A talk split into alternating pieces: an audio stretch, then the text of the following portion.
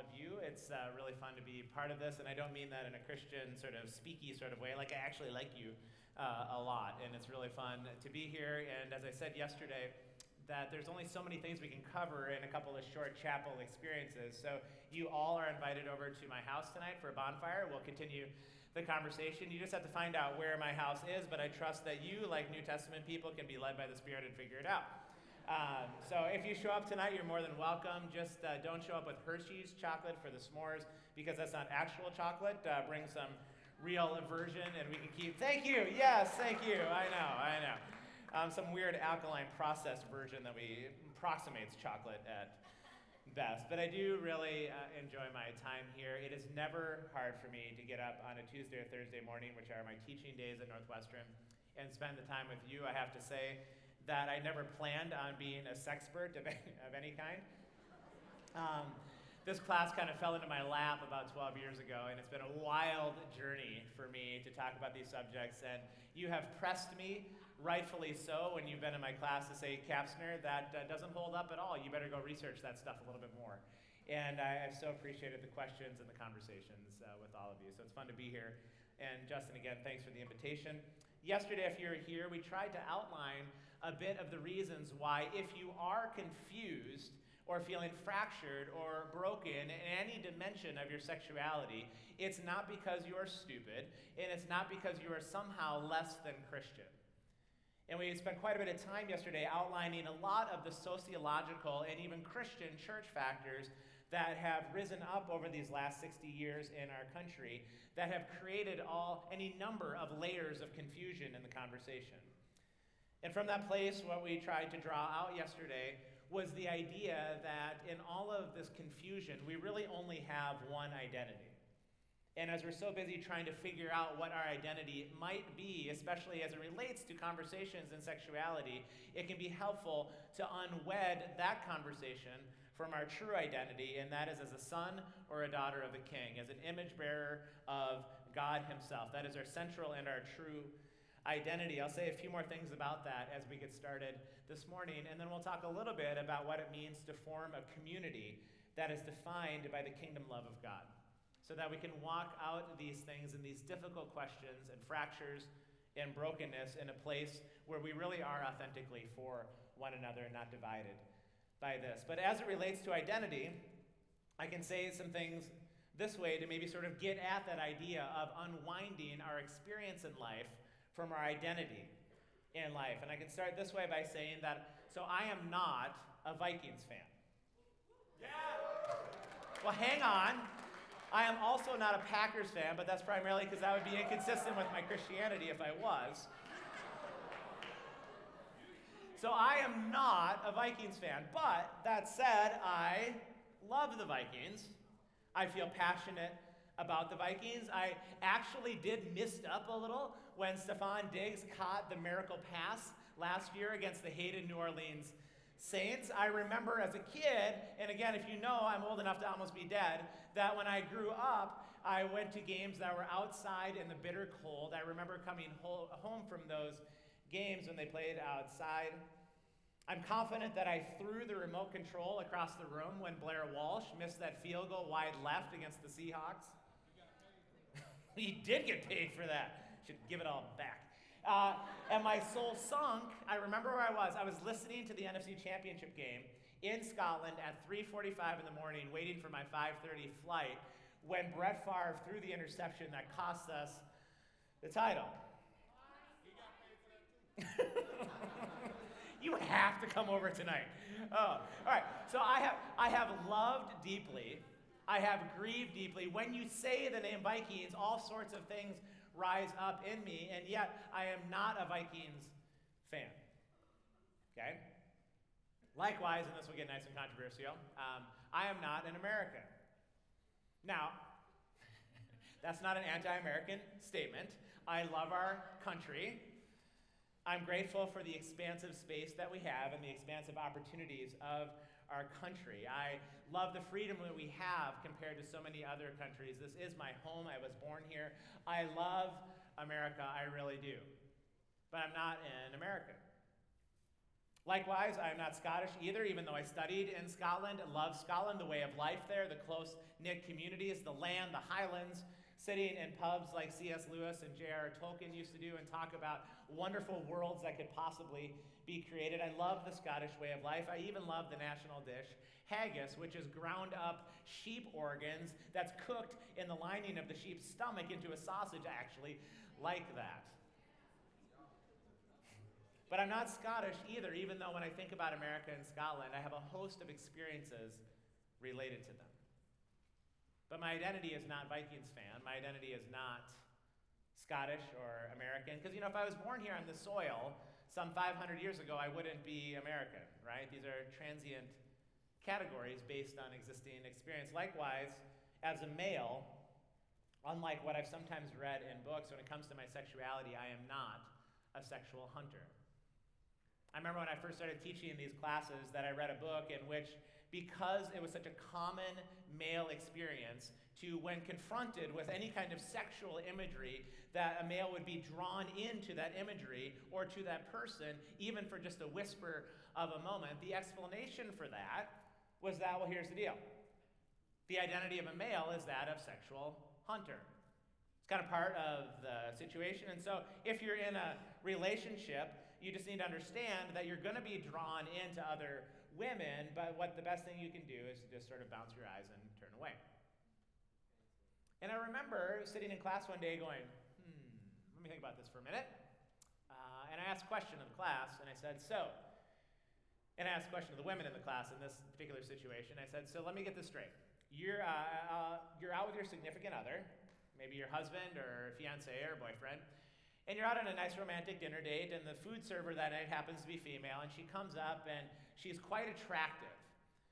And the person that you're across from the table from, your significant other, is drawn in for even just a minute to this person before they turn their eyes back towards you. For how many of you would that be a painful experience? I'd ask the room, right? And, all, and I've asked the room so many times since that moment, and all the hands in the room go up. Yeah, that would be painful. I said, let me get this straight then. God actually created the male to be a sexual hunter. And so, what's core to the relationship between male and female is actually something that might be painful between the two of them. Does that sound like shalom in God's kingdom? Does that sound like peace and wholeness? Or is there a different explanation that perhaps we become so overly sexualized that, and when we just see another uh, being, we're already evaluating them for their sexual potentiality before we even can realize it? Because as a male, I'm not a sexual hunter. That would be an identity statement based on an experience. I'm not a Vikings fan. I'm living in a country that's currently called America that I really love. I also love Scotland. And I sometimes travel as an image bearing child of God to a country called Scotland. And as an image bearing child of God, I live in a place currently called America. Um, I do, as a child of God, enjoy watching the Vikings and and as a child bearing image of God, I can sometimes get confused in that which I'm attracted to that I shouldn't be.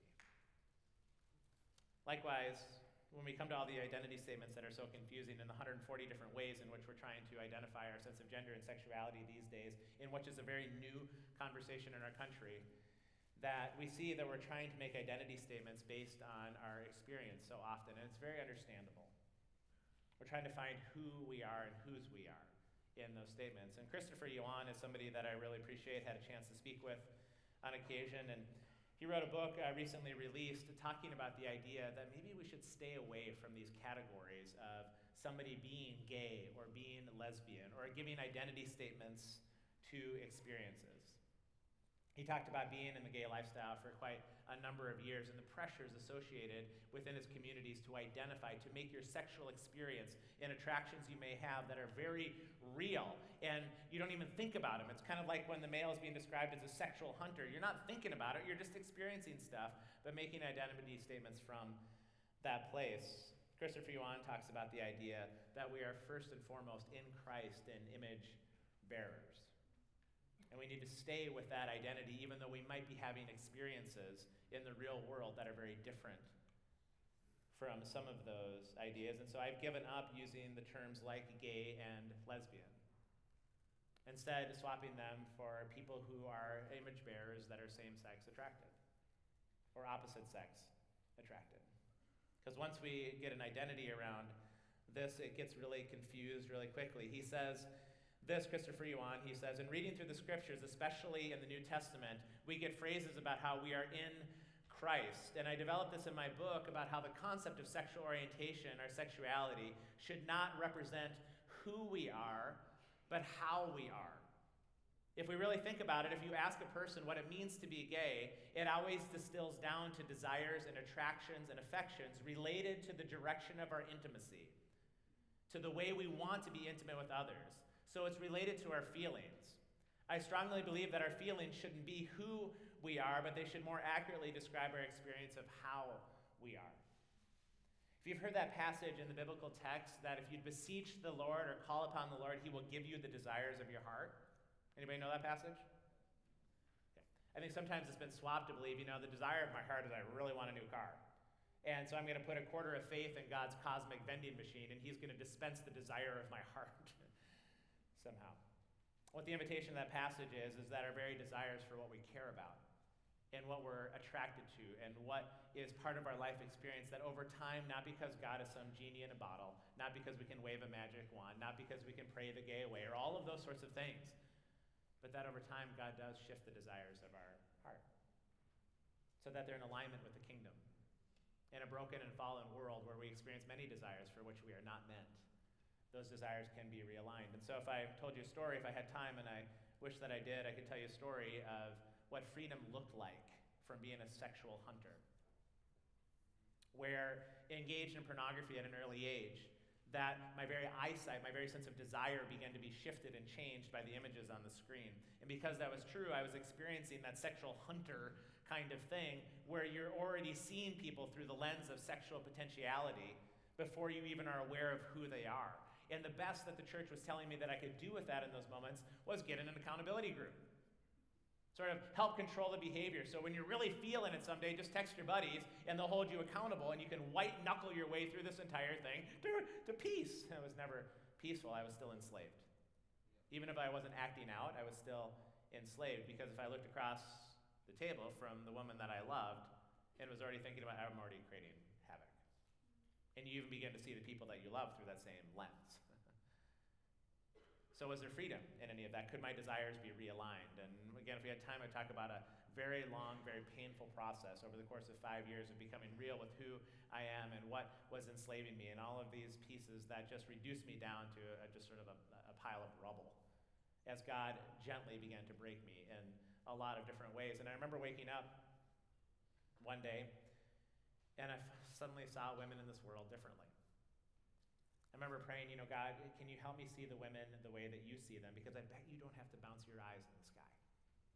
As if God is the champion eye bouncer. Like when he looks at this world, he's like, oh, oh, oh! He's trying to avoid it all. And then he texts the rest of the Trinity to make sure that he doesn't fall into it. I've never said that out loud before. Super fun. Uh, I remember that when those very same images that used to draw me in, for a while, the, my, my, my reaction was anger instead of being drawn in. I wanted to sort of nuke the entire porn industry, but I couldn't find the porn industry, and I didn't know how to build a bomb, so those two things sort of stopped that. but God began to shift sort of the way that I would see the world. And again, it was a painful, not one night, pray away process. You ever prayed really hard for something, and you wake up the next day and nothing's different, and you're like, God's not real? Ooh, did I experience that a lot one day, after being broken in ways I didn't even need, know that I needed to be broken, because God was more concerned about relationship with Him than He was with whatever was going on in my life in that moment. And it took a long time for me to get over the behavior piece of it to actual relationship with God. To have an undivided heart on some things is a long and painful process. But in those places, I woke up, and now when I see those same images that used to pull me in, they just make me sad. My authentic response. Just like my authentic response in throwing the remote across the room with Blair Walsh. my authentic response is that I'm sad. And I don't need internet blockers on my computer. And I don't need accountability groups to manage my behavior. And it's not because I'm so great, it's because I'm so broken. And the Son, when He sets somebody free, they are free indeed. And that is real freedom. And so I'm glad I'm not a sexual hunter. I'm glad I'm an image bearer child of the King. And what I would suggest to you is that in order to, the, the thing that was most helpful in that process for me was the kind of people that I was with, the kind of people who really loved me, the kind of people that were there for me in the midst of my fractures and turmoil, the people that didn't just cast me aside. But I want to be real clear this morning just about what the nature of love is and that it is really the heartbeat of the kingdom. I find it really interesting that when I go speak in churches and I get asked to do conferences or I may be being considered to be a prof somewhere or a pastor somewhere, you know what question has never been asked of me ever once? As they ask for my resumes and my CV and my bona fides and examples of my work, and I, I've never at, been asked once, Kapsner, how well do you love God? And how well do you love other people? Not once. And yet Jesus says the very reality of the kingdom hangs on those two things. That you probably haven't experienced kingdom community if you haven't experienced love. The love of the kingdom. So central is love to God's personhood. When John says that God is love, he says this that if you don't know of this love, if you don't know how to love other people the way God loves you, if you've never tasted of that love, you actually don't know God. Which to me is a pretty confrontational statement because I know a lot about God through all the theological propositional truths that I've studied with all my fancy little letters and really cool Hogwarts robes. Can you say Hogwarts? Did I just divide the whole community here by saying something about Harry Potter? Some people are like, can you read that? And other people are like, yes, you said it. So anyway, well, we have so many other divisions. Let's just add another one into it. Justin, you're never going to ask me to do this again, are you? Yeah, I'm sorry. um, this is my last shot, so I'm going to take it, brother. Never been asked how loving uh, I am. Never been asked how well I love other people. But God is love, and where love is, there is God, and it does not end. It expands to all. God's love does not discriminate. It is for those experiencing same gender attractions, for those experiencing opposite gender attractions, for those confused, for those who have clicked on too many links, maybe even as recently as the last six hours. God's love is still there. Shows up very early in the text when it pursues Hagar, who had an illicit child with Ishmael and was cast out in the wilderness, felt like she didn't belong, and God's love found her. It was when God was made flesh in Jesus, he went into a land that the religiously pious and the religiously elite would never dare to set foot in the land of Samaria, and he went to a woman at a well who had five failed marriages. And love found its way there to somebody that the religious elite would not be caught dead with.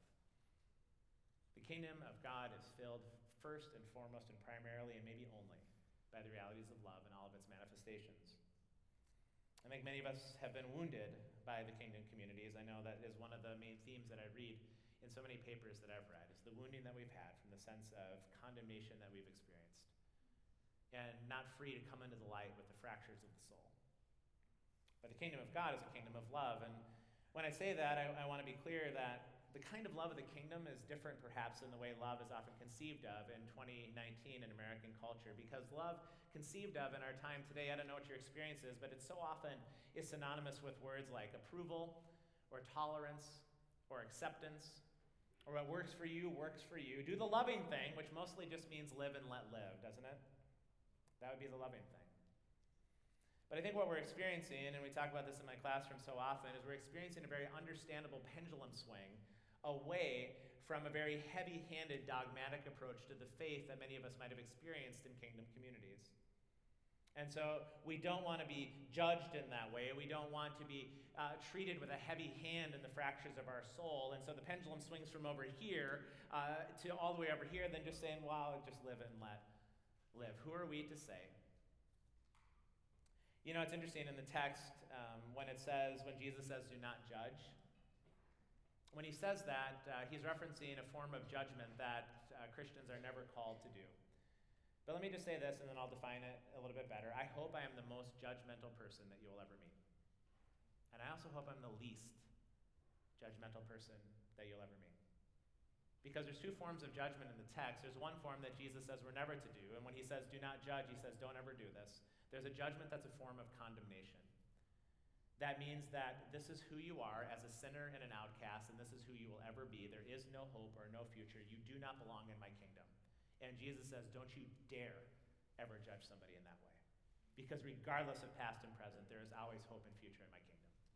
Don't you dare ever judge somebody that way. And that's why I met the woman of the well. And that's why I pursued Hagar. And that's why I pursue you even while you are clicking on the link. There's another form of judgment he says we are called to, and it's a judgment of discernment. It's a judgment of that which is whole and that which is good and that which is consistent with the ways of God's delight. Trying to figure out what those things are and to avoid the evil of this world. We are called, I hope I'm the most judgmental person in the world, that in this journey of pursuing the kingdom of God, I can discern rightly with all of you what the realities of his beautiful kingdom are meant to be, and then bend the arc of my life towards that and ask for change and formation and all of the things and the fractures that they would become realigned to be consistent with the kingdom and God's mysterious, though real, interactions with us. I want to be the most judgmental person possible because it's what's good for me. It's what'll bring peace and wholeness in ways that clicking on those links never did, or trying to figure out my identity statements never did. But I also hope I'm the least judgmental person you'll ever meet, that you could come and say anything to me, anything, anything about the fractures of the soul and you would experience somebody who loves you, who believes there's future and hope. Because the love of the kingdom in the Bible is not the love of tolerance and acceptance and live and let live. The love of the Old Testament God is the word ahava. And what it means is a tender affection towards somebody that has a vehement inclination of the mind to move towards them. It is a tender affection. God's love is a tender affection that has a vehement inclination of the mind to move towards them. And when you combine that with the New Testament idea of love, of agape, if you've heard that term before, of agape, which you're willing to give of yourself fully so another person can be made whole. I hope that what's true of me and true of us, and I hope it's true of a kingdom community in which you can walk at some point in your journey, is you experience God and the people around you as affectionate for you and tenderhearted for you and with a vehement inclination of the mind that are willing to give everything up so that you can be whole. Can you imagine a church community like that? Where you walked in and everybody was so totally for you and not through gritted teeth, right? So much of our Christian love is through gritted teeth, I think. I, I mean, I see Nolan up here and you're in my class and you, you know, I, I, experience, I love you through gritted teeth. I don't really like you. Uh, and so, so I know I'm supposed to, though. I'm supposed to do the Christian good thing. So, like, I see Nolan and he drives me wild. Yeah, but I'm like, oh, Nolan, what can I do for you? Oh, please tell me nothing. You know, right? So this is, but what, what would it mean to have a consistency where when I see Nolan, I'm like, wow. And there's a tender affection. Because did you know that, yes, of course, theologically, God has to love you, but did you know that he liked you? Did you know that he actually wants to be in your presence? And not when it's all cleaned up, because it was while we were yet sinners, right? He's like, let me do something about this. Let me come into the midst of this. Because ahava is a tender, affectionate God who actually likes you. When Jesus was on the cross and he says those beautiful words, Father, forgive them, I don't think he was doing the Christian duty thing in that moment. He's got a spear jammed in his side. He's got a crown of thorns on his head. He's been spat upon. He's been persecuted. He is a victim of profound injustice. There was nothing just about what was happening on that cross. And yet somehow eh, he looked over the people that were doing this very stuff to him. And I'm guessing he didn't say, well, you know, I am the Son of God and I do know the biblical text, so I guess I'm supposed to forgive him, but I don't really want to. But from his soul, he was like, oh, Father, forgive them. They don't know what they do. Because it's a love of tender affection that's willing to give everything up so that they can be whole. That kind of forgiveness is some of the deeper magic from before the dawn of time, right? To use the Narnia words, something we hardly ever experience. But it's delightful when we do. Because I know when people are so for me and they actually like me. Anybody know what perfect love does in the biblical text? Perfect love does what? It casts out. Wouldn't it be amazing to be in a place where you don't have to be afraid? That if all of the darkness of the soul, if all the attractions you experience, and if all the wondering that you've had, if all of the questions that are there, if people knew your past and your present, that you could bring it out into the light not so that we could live and let live, but that maybe we could together bend the arc of our lives towards the wholeness of the kingdom and experience the peace and joy that God has for us in those places, where we're totally for one another. I would love to walk in a community like that. And sometimes we taste it, right? Sometimes we know those people whose eyes twinkle in delight when we come into the room. And we're not being used as an agenda, we're not being reduced down to our utility. We're not being seen as a giving unit in a church bleh, for the possibility of what you can do, but to walk out this kingdom journey in love together because the God of the kingdom is for us and will never stop. So, what I would suggest to you, and Justin and I have talked a lot about this kind of thing, is what does it mean to maybe at least while you're here at Northwestern, taste the kind of community in which the people that are you're with and that you're walking with and all of these tricky topics, that we form the kind of vibe here in which you know people are for you and you for me. And that we actually begin to take delight in each other. And that we can cast out the fear in which we so live. And so my words for you this morning are along these lines. I'm guessing for many of you who have gone too far, you don't want to come into the light. For many of you that don't know what to do with the attractions that you have or those around you, and don't want to come into the light, or those of you that have clicked on links in the last 12 hours, or have way too many partners in your past, or missed the mark in your sexualities, being wounded in this, here's what I want you to know that you and me, and never forget this, because I promise you, I have less years on this earth than most of you. And I want you to carry this on that you and me are sinners in the hands of an affectionate God. You are sinners in the hands of an affectionate God. God is not here to make sure that we can prove something about his glory as if he is insecure. God gave up all of his glory. And he took on the form of human flesh. And being made in human likeness, he suffered it all so that we could be made whole. We are sinners in the hands of an affectionate God with a love that casts out fear. And we can come into the light and be made whole in all of these places of our sexuality. So I promise for all of you, because there is a tomb that is empty, even death has been beaten, and there's always future, and there's always hope. There is no condemnation for those who are in Christ Jesus. Would you stand as we close?